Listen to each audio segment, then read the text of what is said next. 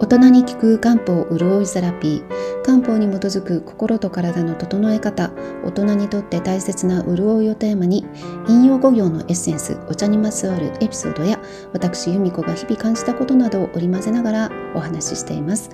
ぜひリラックスしてお聞きいただければ幸いです。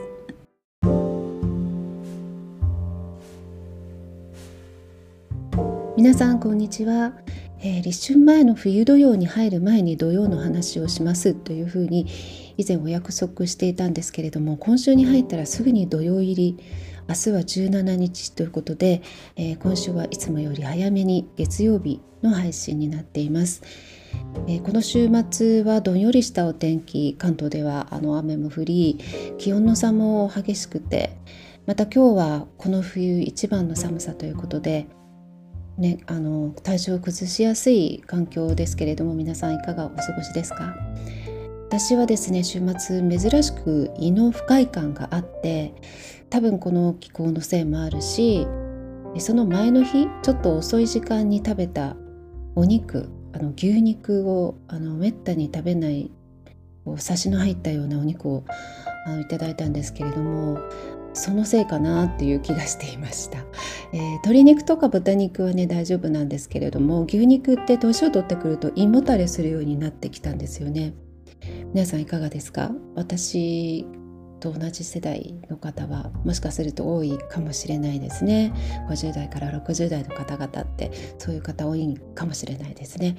えー、昔から私はお魚よりもお肉派で今でも大好きなんですけどもやっぱり胃腸は衰えてきている。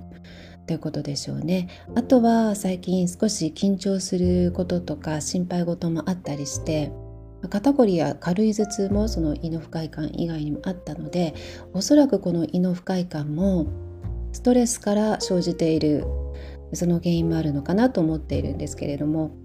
まあ、その、えー、心配事は一応解決したし緊張もそれこそ前のエピソードでお話ししたようなまあ、後になれば良い思い出になる類のものなので全然ネガティブには捉えていないんですけれども気持ち的にはそれでもやっぱり体は影響を受けているいつもと違う環境っていうのをねこう敏感に察知して影響を受けているっていうことなんだろうなと思っています。えー、ストレスがもう必ずしもこのネガネガティブな出来事に結びついているとは限らなくて例えば分かりやすい例で言えば旅行中に便秘がちになったりしますよね。そういう現象とかすごく楽しみにしていたイベント例えば好きなアーティストのライブの前とか、まあ、そういうあのすごく楽しみにしているんだけどもその興奮しすぎるとまた体に影響を受けて、えー、お腹が緩くなってしまうとか、ね、あの逆に便秘になるとかでそういった楽しい出来事もいつもと違う環境にあるということがストレスとなって気の巡りにも影響して胃腸も影響を受けるということが多々あります。まあ、ね、旅行もライブもすごく楽しみなはずなんだけれども、えー、旅は移動の、ね、いつもとは違う移動手段だったり、えー、寝る場所が変わることとか、ね、枕が変わっただけで眠れないという方もいらっしゃいますしあと旅行中に日々新しいことに出会う素晴らしいことなんですけれどもその日々新しいことに出会うということがやっぱり体にはストレスになっていることがあってでお腹の働き、え、前回もお話しした「火」と「胃」だけではなくて他の五臓の働きやそれから小腸大腸に影響して、まあ、排泄という意味でいろんな症状が起きたりします。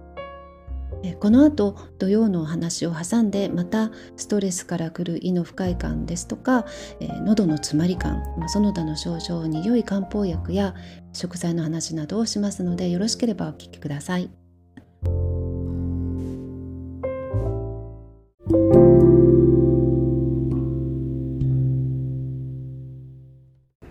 今年の冬土曜は1月17日から2月3日節分までの18日間になります。土曜は次の季節の旬の野菜を育てるための土を耕すように新しい季節に入ってくる物事を取り入れるための土壌を整えるという意味を持つ期間漢方や薬膳的には土曜の間は次の季節の旬の食べ物を消化器官である日や胃がちゃんと受け入れて栄養分として吸収できる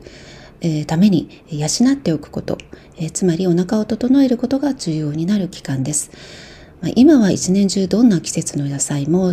手に入るのでそこまで神経質になる必要はないように思えますけれども、えやはり季節が変わるということは私たちの体の機能全体が影響を受ける。えー、まあ、春といっても立春すぐ2月すぐには変わらないかもしれないけれどもやはりその春の間には陰と陽のバランスが大きく変わります。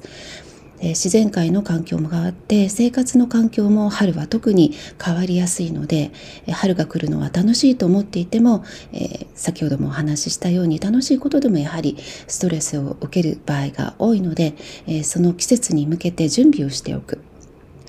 ことが大切になります。食事だけではなくて土曜の本来の意味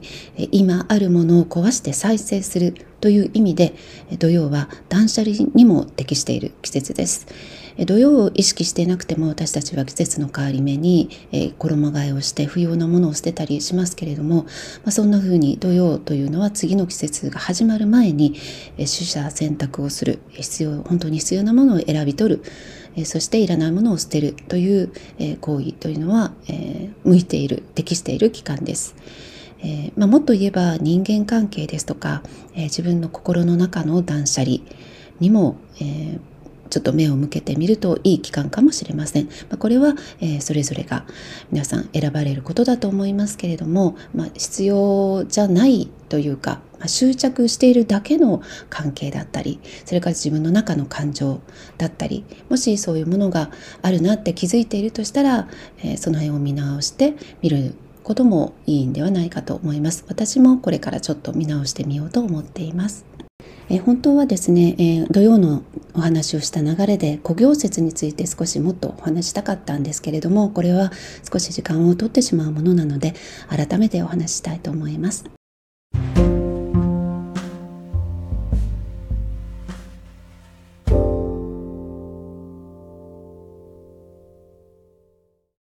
先ほどの胃腸とストレスの話にテーマを戻したいと思います。私が不快感を感じた日にはですね、え、家にいつも常備している前にもご紹介したことのある立君子湯という漢方薬を飲みました。6つの君子、えー、君子は賢者とかね位が高い方を示す君子と湯という字で立君子湯ですがまあ、うちには胃腸があんまり丈夫じゃない家族もいるのでこの我が家には立君子糖とあと成長剤は割と欠かせないアイテムなんですが、えー、この立君子糖の何がいいかっていうと胃腸が虚弱な人でも飲めるかつ気を補ってくれる要は、えー、元気をつけてくれるお薬だということです。えー、他にあの疲れやすくて気や血が足りないタイプの気虚血虚の人がその気血を補うために使われる漢方薬はたくさんあって、まあ、代表的なものには補充液糖ですとか従前大補糖というものがありますが、えー、これらには、えー、生薬として、えー、特に地王というねあの地面の字に黄色いと書いて地王という、えこれ潤いとか、まあ、あの血の元になるという意味ですとても良い生薬なんですけれども、えー、血を作るということはその分お腹が弱い方には負担になる場合があるんですよね。例えば食べ物で考えてもレバーなどは血を補う食材ですけれども胃腸が弱い方にはちょっと胃もたれの原因になったり、するそれと同じ理屈です。この立君子糖には、えー、需要が含まれていなくてお腹が弱くて疲れやすい人向けに処方されたものなのでその分胃もたれする心配がないむしろ胃もたれを解消してくれる漢方薬なんですね。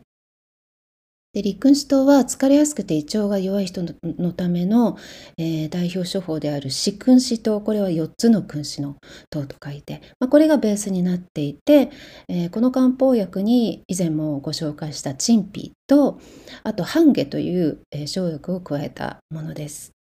陳皮は消化を司る五臓の火の働きを助けますし陳皮も半夏もどちらもストレスなどで火の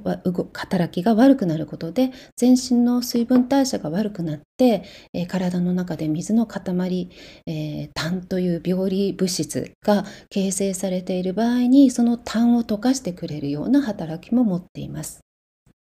半夏が入っている漢方薬には他にも代表的なものの一つに半夏香木糖があります。これはストレスで気の巡りが悪くなることで喉に詰まり感がなんかうまく飲み込めない喉に梅干しの種のような塊があるような気がするだけどレントゲンを取って調べても何もないというような場合これは梅の核心の核と木と書いて倍核木と呼ばれる症状なんですがそういう症状によく使われる漢方薬です。別名ストレス玉とも呼ばれるらしいんですけれども、ね、この気が滞って喉に何か詰まった感じがするなんて本当に不思議な感じがしますけれどもこれもあの、目に見える痰ではないけれども痰という病理病理物質の一種なんですね。これもやっぱりストレスによって、えー、胃腸の働き脾と胃の働きが悪くなることで、えー、水分のこう代謝がうまくいかずにできてしまうというような、えー、理屈なんですけれども、えー、さっきお話しした私が飲んだ立君子糖自体はストレスに働きかける作用というのは二次的なものになりますが、え他にストレスが原因で、え胃に不調が現れた時に使われる漢方薬には例えば四逆酸4つの、えー、逆行する逆と書いて四逆酸ですとか詳細コストサイコ軽視糖安中酸などがあります。で多くのドラッグストアにもこれらの漢方薬は並んでいます、えー、例えば商品名が別についている場合もあってえー、箱の裏を見るとこういう漢方薬名が書いてあったりもするので、えー、ご興味ある方症状に思い当たることがある方はチェックしてみてくださいもちろんあリックリックンシトもドラッグストアでも買える買えますただいつも言っていることなんですけれどもドラッグストアで漢方薬を買う際というのは、えー、ご自分であまりこう自己判断で、え買うことはお勧めできないので薬剤師さんにご相談の上選ぶようになさってください。えー、普段食べている食材の中では食材でもあり生薬でもある、えー、食薬というカテゴリーに入るものとして何度もこれまでもお話ししたことのあるシソも胃腸の働きを助ける他に、えー、気の巡りを促す効果にとても優れたものですので最近ちょっとストレスが多いなとか胃の調子もいまいちだなという時に、えー、しそに熱湯を注いでお茶のようにして飲むのもおすすめです。でここに生姜を加えるとなおよくて前回お話しした梅小番茶にしそを加えても飲んでも美味しくいただけます。で生姜としそって組み合わせることで相乗効果いろんな意味での相乗効果が期待できてお腹の調子を整えてあと風邪予防ですね。あの寒気から来る風邪の予防とか本当にごく初期だったらそれ以上ひどくならずに済む、えー、初期段階では、えー、風邪を治すことができますしあと、えー、シソは体表面を温めて余分な湿気を発散させるという働きがあるので、えー、例えば梅雨の時期にもよく、えー、飲んだりします。雨が続いて湿気が高いと体の内側にもあの水分が入り込んでそれが滞ったために頭痛とか胃の不快感とかむくみとかいろんな症状が起きることがあるんですけれどもあと気持ちもうつうつとしてしまうことが多いですよね。こう雨がずっと降り続いていて家にの中にずっといるっていうことで、えー、なんとなくこう気持ちがうつうつしてしまう時にもシソは気の巡りを促す作用がとても高いものなので良い働きをしてくれます。また梅雨の時期になったらこういうお話をする機会があると思いますが私はよくあのしそにいった黒豆黒豆茶として買うこともできますがそういう黒豆茶としそを組み合わせた薬膳茶を飲んだりします、まあ、作用もさることながらなんですが味そのものが好きで飲んでいる感じですまあ、漢方や中医学を深くお勉強されている皆さんは同じ感想をお持ちだと思うんですけれどもこの五臓同士の影響とかどうしてこういう症状が現れるのかという話は理論的には難解と思えることもあるけれど深く理解できればできるほどへえってこう腑に落ちることが多くて一言で言えば本当に面白いんですよね。数学が得意な人に聞くとこう難しい問題が解けて答えが出た時にすごいこうすっきりした爽快感があるって聞きますけど私は全然あの理数系全くダメなのでそういう気持ちはわからないけど漢方中学の理論が分かった時の爽快感はすごくあの分かります。多分そういう感覚に、まあ、似てるんじゃないかなと思います。私が知っている、えー、周りの方々薬膳とか中学をお勉強されている皆さんも、えー、同じようなね感覚をおそらくお持ちでサロンでもねあのそういう何かこうシステムというかなこの解明された時に面白いってみんなあの口々におっしゃっているのでこれは分かる人には分かる逆に興味のない人には全く分からないかもしれないというある意味マニアックな面白さなんですが、まあ、一度面白さが分かるとここからハマる人が多いんですよね。